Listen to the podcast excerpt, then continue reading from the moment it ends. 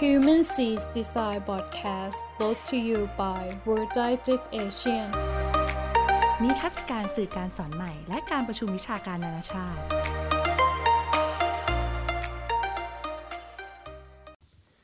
สวัสดีครับ ยินดีต้อนรับสู่ Human C Design Podcast อีกครั้งนะครับ คุณอยู่กับสกลทีละวรันยูนะครับ วันนี้ก็เป็นวันพุธที่ 21 เมษายนนะฮะ 2020 นะครับ แล้วก็วันนี้ก็จะมารีวิวหนังสือชื่อ The Upside of Irrationality นะฮะของแดนอเลลี่นะครับ หรือมีชื่อหนังสือที่เรียกว่าเหตุผลที่ไม่ควรมีเหตุผลนะฮะ ฟังชื่อแล้วก็น่าสนใจแล้วใช่ไหมครับ หนังสือเล่มนี้เป็นหนังสือที่ผมซื้อในสัปดาห์หนังสือนะฮะ แล้วก็คิดว่าเป็นหนังสือเกี่ยวกับการพัฒนาศักยภาพส่วนบุคคลนะแต่จริงๆแล้วมันไม่ใช่นะครับ หนังสือเล่มนี้เนี่ยเป็นหนังสือที่เขียนจากงานวิจัยนะครับที่หลายคนบอกว่า เออ มันจะได้ผลงานวิจัยมาได้ยังไง เพราะว่าส่วนใหญ่เนี่ยงานวิจัยเนี่ยมันเป็นแนววิทยาศาสตร์นะแล้วการทดลองนะฮะเพื่อให้เกิดนวัตกรรม แต่เล่มนี้เนี่ยจริงๆอะไม่ใช่อย่างนั้นนะฮะคนเขียนแดนนาร์ลี่เนี่ยเขียนหนังสือที่เกี่ยวกับเรื่องของพฤติกรรมพยากรณ์นะครับแล้วก็เขาเขียนในแนวที่ว่าพฤติกรรมคนเนี่ยมีผลอย่างไรในการทำงานนะครับ ซึ่งคนทั่วไปเนี่ยสามารถนำไปประยุกต์ใช้ หรือสร้างแรงจูงใจในการทำงาน และเพิ่ม productivity ก็ได้นะครับ แล้วก็แต่ว่าจะมีเรื่องอื่นที่ไม่เกี่ยวกับ productivity นะฮะในเล่มนี้ ผู้เขียนเป็นคนอิสราเอลนะฮะที่เกิดในสหรัฐอเมริกา แล้วก็จบการศึกษาเป็นญาเอกด้าน cognitive psychology นะครับแล้วก็ business administration นะครับปัจจุบันเนี่ยทำงานอยู่ที่มหาลัย Duke University นะเป็นศาสตราจารย์นะครับ แล้วก็มีประวัติสอนที่ MIT Sloan School of Management แล้วก็ Media Lab มาก่อนนะครับเรามาเริ่มกันเลยดีกว่านะครับ การทดลองแรกเขาที่เขาพูดถึงเนี่ยพูดถึงเรื่องเกี่ยวข้อสมมติฐานว่าทำไมการจ่ายเงินโบนัสเนี่ยก้อนโตแล้วใช้ไม่ได้ผลเสมอไปนะครับหรือจ่ายมากขึ้นแต่ว่างาน performance เนี่ยไม่ได้นะครับเคยสังเกตไหมครับว่าเวลาที่เราเห็นคนเล่นเกมโชว์เนี่ยเมื่อมีเงินรางวัลสูงขึ้นเนี่ยคนเล่นเนี่ยไม่เคยทำแจ็คพอต แตกสักทีนะครับ อันนี้มันเป็นเพราะอะไรนะครับ คนเขียนได้ทดลองอโดยเขาอยากรู้ว่าเขาได้ให้งานทั้งหมดอยู่ 6 งานด้วยกันนะครับ เป็นเกมนะครับ คือเป็นเกมบรรจุเสี้ยววงกลม เกมคำจำไซมอนนะครับ เกมเกมเลขท้าย 3 ตัว เกมฝ่าเขาวงกดนะครับ เกมบอลปาเป้า แล้วก็เกมเข็นบอลขึ้นภูเขานะครับ เขาวิธีการทดลองเนี่ยเขาก็ทดสอบในประเทศอินเดียนะฮะ สาเหตุที่ใช้ประเทศอินเดียเนี่ยเนื่องจากว่าค่าครองชีพตอนนั้นต่ำมากคงจะผู้เขียนก็สามารถที่จะจ่ายค่าเงินที่เป็นค่าตอบแทนที่ไม่ลงทุนสูงมากนะครับสำหรับการทดลองเนี่ยมีการสุ่มนะด้วยการทอดลูกเต๋าว่าคนเข้ามาเล่นเนี่ยจะได้เงินเท่าไหร่นะครับถ้าเล่นสำเร็จนะครับ ก็คือเขาทอดลูกเต๋าเสร็จก็จะบอกงบบัตเจ็ตว่าเออมันจะได้เงินเท่าไหร่นะครับ คนแรกเนี่ยทอดลูกเต๋าแล้วเขาได้ เงินทั้งหมด 120 รูปีอะคนที่กำกับการทดลองก็จะให้ตังค์120 รูปีก็ไปก่อนนะครับ แล้วถึงเวลาเล่นถ้าเล่นเท่าไหร่ก็เขาก็จะหักเงินออกไปนะครับสำหรับ 120 รูปีเนี่ยก็สามารถใช้เงินได้ 1 สัปดาห์เลยนะฮะแล้วก็คนแรกก็เล่น 2 เกมแรกก็ระดับดีนะครับ อีก 2 เกมไม่ถึงระดับดีนะคราวนี้มาถึงคนที่2เนี่ยทอดลูกเต่าได้ 24 รูปีนะครับ เขาเล่นเกมได้ทั้งหมดนะฮะซึ่งถือว่า เป็นเงินสำหรับ 1 วันเท่านั้นนะครับคนนี้เนี่ยเขาเล่นระดับดีมาก 3 เกม แล้วก็ระดับดีได้ 1 เกมนะฮะคนเล่นเขาก็พอใจถึงแม้ว่าเงินนะจะไม่มากนะฮะแต่เขาก็ดีใจที่ใช้เวลาแค่ชั่วโมงเดียวเนี่ยก็เล่นได้นะฮะคนที่3เนี่ยเท่าลูกเต่าได้ 400 รูปีนะซึ่งเท่ากับ 2,400 รูปีสำหรับ 6 เกมนะครับ ก็ถ้าแปลงเป็นค่าแรงเนี่ยก็ประมาณ 5 เดือน โอ้โห ถ้าใครได้อันนี้ก็แจ็คพอตเลยใช่ไหมครับปรากฏว่าคนเล่นคนเนี้ยรู้สึกเครียดมากแล้วก็ใช้สมาธิอย่างมากนะครับก็คือแบบเวลาตอนเล่นโยนลูกบอลหรืออะไรเนี่ยมือไม้ก็จะสั่นแล้วก็แบบก็เขาสูเออทำไม่ได้ละอะไปลองเล่นเกมต่อไป ก็ทำไม่ได้อีกนะครับ ในการเล่นเกมทั้งหมดปรากฏว่าเขาได้แค่ 200 รูปีนะครับคนเล่นรู้สึกผิดหวังฮะที่ไม่ได้เงินก้อนโตนะครับตรงนี้สุดเลยว่า ผลงานต่ำเมื่อได้เงินรางวัลที่สูงนะครับในขณะที่ผลงานไม่แตกต่างกันมาก ซึ่งจะดีมากในช่วงแรกของการทำงานนะครับ ถึงแม้ว่าอันแรกๆเนี่ยเออเราจะให้โบนัสที่ต่ำเพราะเมื่อถูกคนออฟเฟอร์เงินรางวัลเนี่ยที่สูง แต่เขาไม่ได้ตกอยู่ในสถานการณ์อย่างนั้นนะครับ เพราะว่าการให้เงินระวังที่สูงเนี่ยจะทำให้เกิดคนที่มีความเครียดเกิดขึ้นนะครับ อันนี้อาจจะดูไม่เคย เป็นเหตุเป็นผลนะว่าปกติเราให้เงินเยอะเออ performance น่าจะดีนะแต่ว่าพอให้เงินเยอะอาจคนก็จะตกอยู่ในว่าที่แบบถูกกดดันนั่นแหละครับมาถึงอันที่ 2 ความหมายของการทำงานนะครับ ผู้เขียนอธิบายว่าคนเรามักจะทำงานที่มีความหมายนะฮะแล้วก็เกิดประโยชน์กับผู้คนจำนวนมากมากกว่านะครับถ้าทำงานแล้วไม่เกิดประโยชน์อะไรเนี่ยผู้เขียนได้ทดลองเนี่ยก็ โดยการให้นักศึกษาปริญญาโทเนี่ยเขาทดลองกับนักศึกษาท่านอื่นเนี่ยโดยการต่อหุ่นยนต์นะครับ ก็หุ่นยนต์ที่เป็นบีโอเป็น robot นะครับ แล้วก็โดยใช้เลโก้มาต่อกันนะครับ การต่อหุ่นยนต์แต่ละครั้งเนี่ยอพอต่อเสร็จหนึ่งตัวเนี่ยก็จะลด 10 เซนต์นะครับ ซึ่งตอนแรกเนี่ยเขาตั้งไว้ว่าหุ่นหนึ่งตัวเนี่ยจะ ต่อได้เนี่ยก็จะได้ 1 ดอลลาร์นะครับ คนต่อจะหยุดต่อเมื่อไหร่ก็ได้นะครับ แล้วเมื่อคนต่อทำหุ่นยนต์เสร็จเนี่ยเขาก็จะให้ประกอบตัวถัดไปเนี่ยนะครับคนที่มาทดลองก็เขาแรกก็ต่อต่อเสร็จปุ๊บอ่าเรามีต่อตัวที่2โอ้ซึ่งจะแตกต่างกับตัวแรก แล้วต่อตัวที่ 3 4 5เขาก็รู้สึกว่าเขามีกำลังใจในการต่อนะต่อไปถึง 10 ตัวเนี่ยแล้วเขาก็ได้เงินประมาณ 15 ดอลลาร์นะครับ ซึ่งทำให้เขาภูมิใจมากที่เห็นหุ่นยนต์ 10 ตัวเนี่ยโชว์ตั้งงานนะครับ ในขณะที่อีกการทดลองหนึ่งเนี่ยก็แบบคล้ายๆกันนะครับ แต่ว่าเขาจะให้ต่อเสร็จแล้วผู้ควบคุมการทดลองก็จะลื้อทันทีนะฮะลงเข้ากล่องนะครับ เพราะว่าเออมันอาจจะจะได้ต่อต่อตัวถัดไปนะครับปรากฏว่าคนทดลองเนี่ยไม่พอใจนะฮะเพราะเห็นผลงานที่ตัวเองถูกหรือทีละอันนะหลังจากต่อเสร็จนะครับ ผู้ทดลองเนี่ยต่อได้แค่ 4 ตัวนะฮะคนแรกนี่ได้ถึงสิตัวแต่คนที่2นี่ได้แค่ 4 ตัวเองนะครับแล้วก็ได้ค่าตอบแทนมาประมาณ 7.34 ดอลลาร์นะครับซึ่งน้อยกว่าคนแรกนะครับ อันนี้แสดงถึงเรื่องของการทำงานที่มีความหมายนะครับดังนั้นการทำงานในระบบสายพานอย่างเช่น ปกติเราจะเห็นเฮนรี่ฟอร์ดใช่ไหมครับที่เวลาประกอบรถยนต์เขาก็จะแบ่งงานเป็นชิ้นเล็กๆๆให้คนทำซ้ำๆกันแต่ละชิ้นงานนะครับ แต่เพราะว่า เพราะว่าถ้าทำเราตรงนี้ก็จะเร็วแล้วก็ถนัดนะครับ แต่เวลาเราทำงานแยกส่วนเนี่ยมันก็เกิดปัญหาขึ้นนะครับ เพราะว่าพนักงานในองค์กรเนี่ยไม่เห็นจุดหมายปลายทางของงานที่เสร็จสมบูรณ์นะครับ เช่นงานบางอย่างที่ไม่ใช่ประกอบรถยนต์อันนี้ประกอบรถยนต์เสร็จก็จะเห็นรูปรถยนต์นะฮะซึ่งผู้บริหารเนี่ยควรที่จะสื่อสารให้พนักงานรู้สึกถึงความหมายในในงานที่ตัวเองทำอยู่นะครับ อะอันถัดมาเป็นเรื่องการการทดลองเรื่องปรากฏการณ์อีเกียนะครับอีเกียก็คือที่เป็นช้อปปิ้งเกี่ยวกับเรื่องของเฟอร์นิเจอร์นะผู้เขียนเนี่ยพูดถึงว่าทำไมเราตีค่าสิ่งที่ตัวเองทำสูงลิบลิ่วนะครับ อันนี้ผู้เขียนได้มีประสบการณ์ตรงนะครับ โดยไปซื้อหีบใส่ของเล่นนะครับ ที่อีเกียมา แล้วก็ใช้เวลาตั้งนานในการประกอบหีบนะครับทำให้ เจ้าของรู้สึกปลื้มกับหีบนี้มากเขาปลื้มมากเพราะว่ามันต่อยากเย็นนะครับสำหรับคนที่ไม่เคยต่อนะครับมันก็ต่อเลโก้นะครับ แต่ว่ามันมีต้องแก้ปัญหานู่นปัญหานี้ก็คือใช้เวลาเป็นวันนะในการต่อนะครับ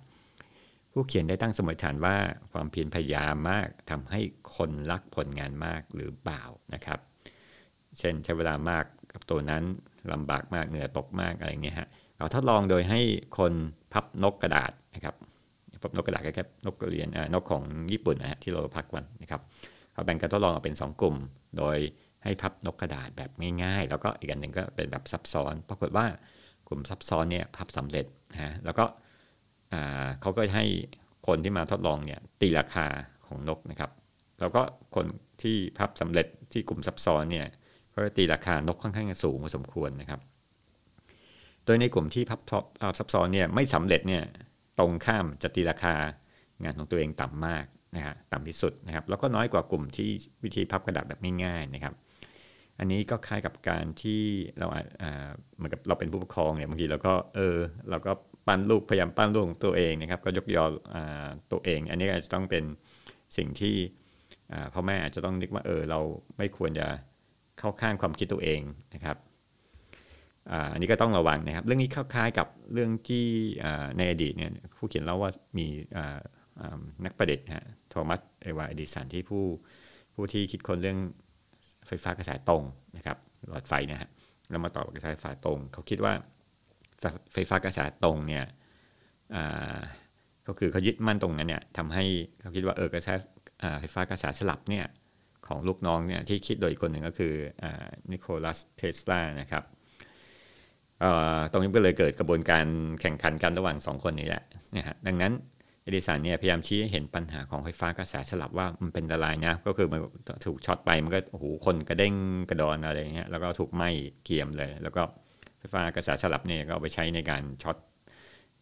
นักโทษอะไรเงี้ยฮะก็ถือว่าถือว่าเป็นอันตรายพอสมควร แต่ท้ายสุดเนี่ยก็ไม่สามารถจุดยั้งกระแสไฟฟ้ากระแสสลับได้นะครับ ทษทีเมื่อกี้ผมพูดกระแสกระแสสลับใช่ไหมฮะที่ช็อตคนฮะไม่ใช่กระแสตรงนะครับ แล้วก็พนักงานเนี่ยตรงนี้ก็ก็มานึกถึงเรื่องของอว่าทำไมการที่เรายึดมั่นถือมั่นเนี่ยมันเป็นสิ่งที่มันจะบอกจะบอกดีก็ไม่ดีนะจะว่ามันไม่ดีก็ดีอันนี้พูดถึงเรื่องทฤษฎีแปรงสีฟันนะเพราะทุกคนต้องการแปรงสีฟันนะครับ ทุกคนจำเป็นต้องใช้ ทุกคนล้วนมีแปรงสีฟัน แต่ไม่มีใครอยากใช้แปรงสีฟันของคนอื่นหรอกนะครับ อันนี้เหตุประการนี้ผมก็มันจริงๆก็คล้ายๆกันฮะเวลาเราสอนอนักศึกษาโดยเฉพาะนักศึกษาที่เป็นออกแบบเนี่ยเขาก็อยากมีเอ้ยอาจารย์ผมอยากจะออกแบบอันนี้มันเป็นสิ่งที่ผมออกแบบเองนะอะไรอย่างเงี้ยเวลาเราแนะนำท้ายสุดละถึงว่าแบบมันจะไม่ดียังไงเนี่ยเขาก็ยังเอาแบบของตัวเองอยู่ดีนะครับเพราะฉะนั้นเนี่ย วิธีการเนี่ยเราอาจจะต้องอการอาจจะป้อนไอเดียของเราโดยที่ให้นักศึกษาโดยที่เขาไม่รู้สึกตัวนะฮะเราก็คิดว่าเออไอเดียเนี่ยของอาจารย์มันเป็นไอเดียของเขาเขาก็ยอมอย่างนี้ทำนะครับ อันนี้ก็เป็นวิธีการนะครับ การปรับตัวนะครับ อันนี้บทถัดมาเคยได้ยินเกี่ยวกับเรื่องอกบในหม้อไหมครับ เวลาที่เอากบไปอยู่ในหม้อเสร็จความร้อนก็ตอนแรกก็เย็นๆนะครับ ต่อมาก็ไฟก็นานขึ้นก็จะอุ่นขึ้นใช่ไหมแล้วก็จะร้อนขึ้นนะครับ แล้วก็กบอาจจะไม่ยินดีดินร้ายกับน้ำร้อนนะครับ เพราะว่าเขาแช่มานานแล้วก็ก็ปรับตัวของเขานะครับในที่สุดก็อาจจะถูกหม้อต้มตายอยู่นั้นฮะลักษณะเดียวกันผู้เขียนได้ทดลองให้อาสาสมัครเนี่ยเขาพูดถึงเรื่องการทดสอบที่เรียกว่าเป็นเพนฟูนะฮะก็คือส่งคนที่ผ่านสงครามหรือเคยผ่าตัดมาก่อนนะครับ ให้ทดลองเอามือเนี่ยจุ่มลงน้ำร้อนนะครับ ปรากฏว่ากลุ่มทดลองเนี่ยที่บาดเจ็บไม่รุนแรงนะฮะคือไม่เคยผ่านเรื่องสงครามหรือเคยผ่านเรื่องการผ่าตัดมาก่อนในชีวิต รู้สึกเจ็บปวดนะเมื่อจุ่มมือลงไปด้านถึงได้นะครับก็ประมาณ 27 วินาทีก็รู้สึกปวดละ ส่วนคนที่เคยบาดเจ็บสาหัสนะครับ เคยผ่านสงครามมาก่อนหรือว่าเคยผ่าตัดมาก่อนเนี่ยจะใช้ได้นานกว่าถึง 58 วินาทีด้วยกันนะครับ ซึ่งสุดได้ว่าเรารู้สึกเจ็บปวดมากน้อยเนี่ยแค่ไหนเนี่ยไม่ได้เป็นผลมาจากความร้ายแรงของบาดแผลอย่างเดียวนะครับ แต่ยังขึ้นอยู่กับบริบทของประสบการณ์ความเจ็บปวดที่เคยเผชิญมานะครับ แล้วเราจะทำยังไงครับ เมื่อเจอประสบการณ์ที่อาจจะไม่เจ็บปวดก็ได้อาจจะแบบน่าลำคาญนะครับ ผู้เขียนก็ได้ทดลองนะครับ โดยการเอาเครื่องดูดฝุ่นนี่แหละฮะ เอาคนว่าก็คือเสียงขึ้นดูดฝุ่นค่อนข้างดัง แล้วเราก็จะลำคาญใช่ไหมฮะแล้วก็จะทำยังไงฮะก็คือเขาก็โดยวิธีการคือเขาก็เอาเครื่องดูดฝุ่นมาเนี่ยแล้วก็มีการหยุดนะครับ แล้วก็มีการเปิดใหม่อีกรอบนึงนะครับกับอีกหนึ่งคือว่าเปิดแล้วก็เปิดไปเรื่อย ๆ ไม่มีการหยุดนะครับ ปรากฏว่าไอ้ที่มันมีการทำแล้วก็หยุด เสียงแล้วก็เปิดใหม่อีกรอบเนี่ยคนจะรู้สึกลำคาญมากกว่านะครับ อันนี้เนี่ยมันก็สรุปได้ว่าสมมุติว่าเราเจองานที่น่าลำคาญมาก เช่นงานพวกทำความสะอาดหรือยื่นภาษีเงินได้รายได้เนี่ยคนส่วนหรือว่าแบบตรวจข้อสอบอะไรเยอะแยะเต็มหมดเลย คนส่วนใหญ่เนี่ยก็อดทนทำไปรวดเดียวนะฮะทำให้ไอสิ่งที่มันเพนฟูลมากเนี่ยจบไปเร็วๆนะครับนะอันนี้ก็ตรงกันข้ามกับความสุข ครับความสุขส่วนใหญ่สมมติเราจะไปช้อปปิ้งเนี่ยถ้าเรามีเงินเนี่ยโอ้เราซื้อหมดภายในวันเดียวซื้อเสื้อผ้าหมดภายในวันเดียวเนี่ยก็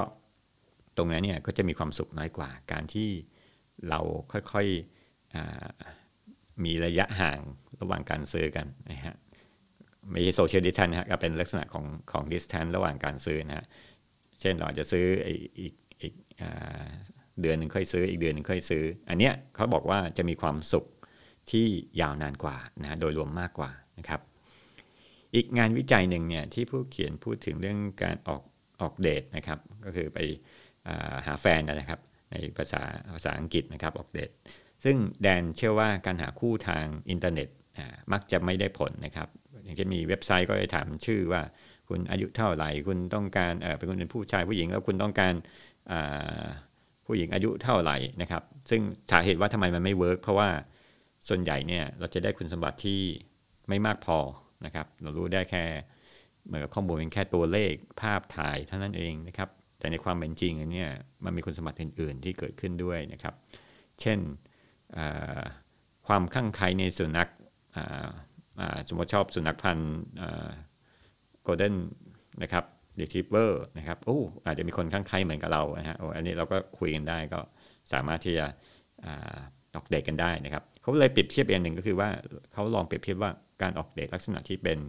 จากออนไลน์เนี่ยเปรียบเทียบกับที่เป็นเสมือนหรือ virtual นะฮะเช่นเขาก็ลองทดลองอะเช่นเป็นเอาคนก็เป็นสามเหลี่ยมสี่เหลี่ยมแล้วก็เดินไปพิพิธภัณฑ์ไปดูงานศิลปะแล้วก็นั่งคุยกันเนี่ยเขาบอกว่าคนลักษณะของ virtual เนี่ยดีกว่านะครับเพราะมีประสบการณ์พูดคุยด้วยกันนะครับครับอีกเรื่องก็คือเรื่องของอการเห็นอกเห็นใจนะครับ แล้วก็อารมณ์ความรู้สึกเนี่ย ผู้เขียนเล่าถึงปัญหาที่ว่า เอ๊ะทำไมคนเนี่ยถึงไม่บริจาคเงินให้กับผู้ตกทุกลำบากเนี่ยจำนวนที่เหมือนกับว่าอยู่ไกลๆอะอย่างเช่นได้รับสงครามนะครับ แต่บริจาคให้กับคนที่อยู่ใกล้ตัวมากกว่านะครับ เขาพูดถึงว่ามันมีเคสอันหนึ่งเนี่ยในสหรัฐอเมริกาเนี่ยชื่ออเป็นเคสที่เป็นหนูน้อยเจสสิก้าเนี่ยซึ่งตกลงไปในบ่อน้ำนะ ที่ที่ล้างเนี่ยเกือบ 7 เมตรนะฮะแล้วก็ปรากฏว่าตัวนี้ก็เป็นข่าวใหญ่นะครับ ก็คือเขาก็เรียกพวกคนที่จุดขุดเหมืองแร่มานู่นนี่อันนี้คล้ายๆกับเรื่องที่เกี่ยวกับถ้ำขุนนางน้ำนอนนะครับของไทยเลยพอสมควรนะครับ แล้วก็มีคนมาทำข่าวมากมาย แล้วก็มีคนบริจาคเงิน เอาของนู่นเอาของนี่มาวางช่วยเอาตุ๊กตาหมีบ้างดอกไม้นะครับ อันนี้มันแสดงถึงว่าสิ่งที่เขาเลยบอกว่า เอ๊ะทำไมคนเนี่ยถึงบริจาคเงินให้กับสิ่งที่อยู่ใกล้ตัวเขานะครับ แต่ว่าทำไมไม่บริจาคเงินให้กับแม้สมมติอยู่ประเทศที่เขาเกิดสงครามกัน อย่างเช่นที่ทางยูนิเซฟอะไรเนี่ยเขาก็มีโฆษณาเออมีคนเกิดสงครามมีคนตายไปเท่าไหร่นะฮะหรือนั่งเรือพเนจรอะไรเท่าไหร่เนี่ยหรือทารกถูก ค่าตายเยอะมากทำไมไม่ช่วยนะครับ ผู้เขียนเลยบอกว่าจริงๆเนี่ย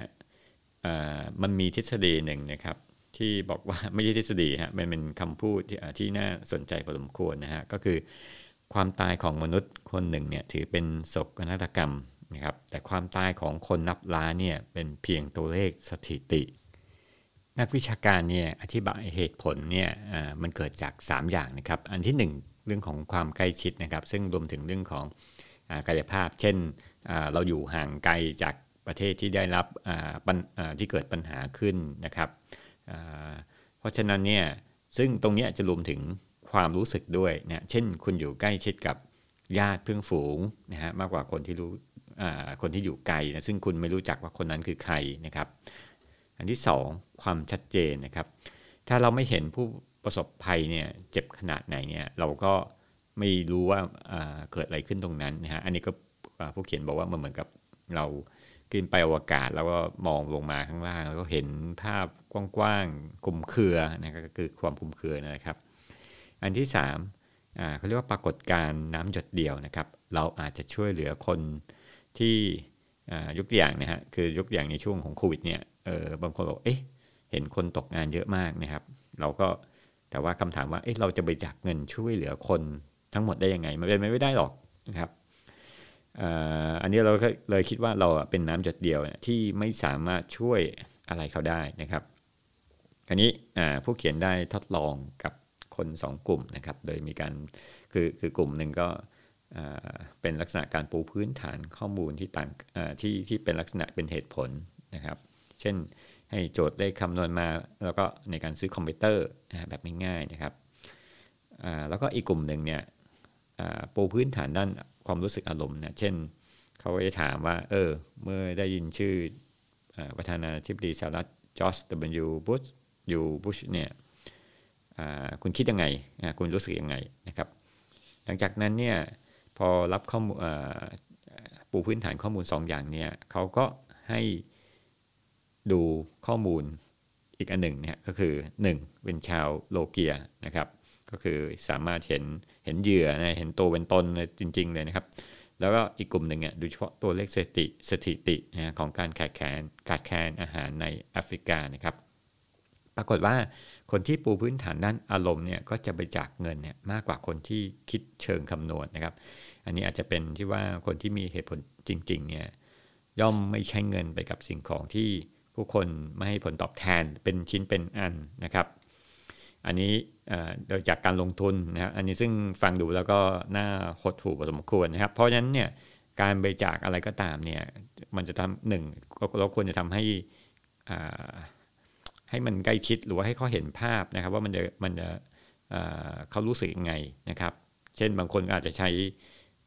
บางที่อาจจะใช้ดาราก็ได้นะที่มีความใกล้ชิดกับ กับเรานะครับแล้วก็เชื่อมโยงกับสิ่งที่อยู่ห่างไกลอยู่ประเทศไกลๆเนี่ยก็เชื่อมโยงกันนะโดยใช้ดารานะครับ อันนี้ก็จะเป็นวิธีการนะครับ แล้วก็อันถัดมาเนี่ยทั้งหมดเนี่ยจากที่เราคุยหนังสือเล่มนี้นะครับ พอจะสรุปได้นะครับว่าหนังสือเล่มนี้ใช้เรื่องของการทดลองนะครับเป็นหลักนะครับ แล้วก็เพื่อจะอธิบายเหตุผลต่างๆนะครับ ดอนเนี่ย เขาบอกว่า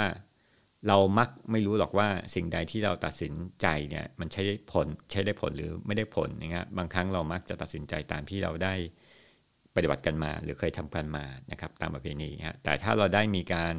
ทดลองเล็กๆนะอย่างเช่น เราจะออกนโยบายอันใหม่มาเงี้ยคนในที่ทำงานเขาจะชอบหรือเปล่าเนี่ยเราก็อาจจะทดลองก่อนนะครับก่อนที่จะประกาศนโยบายมาใช้จริงๆนะครับ แล้วก็อันนี้มันสามารถที่จะอธิบายเหตุผลว่าทำไมเราถึงเลือกตัดสินใจถึงเลือกอการอออกนโยบายหรืออะไรต่างๆ ดังนั้นนะครับ หนังสือเล่มนี้บอกที่มาที่ไปด้านพฤติกรรมนะครับ ด้านอารมณ์ แล้วก็รวมถึงจิตวิทยานะที่เราสามารถเนี่ยจะปรับเข้ากับอาชีพต่างๆ ได้นะครับ อย่าลืมนะครับว่าถ้าไม่รู้จะตัดสินใจอะไรเนี่ยก็ให้เริ่มทดลองก่อนครับ วันนี้สวัสดีครับ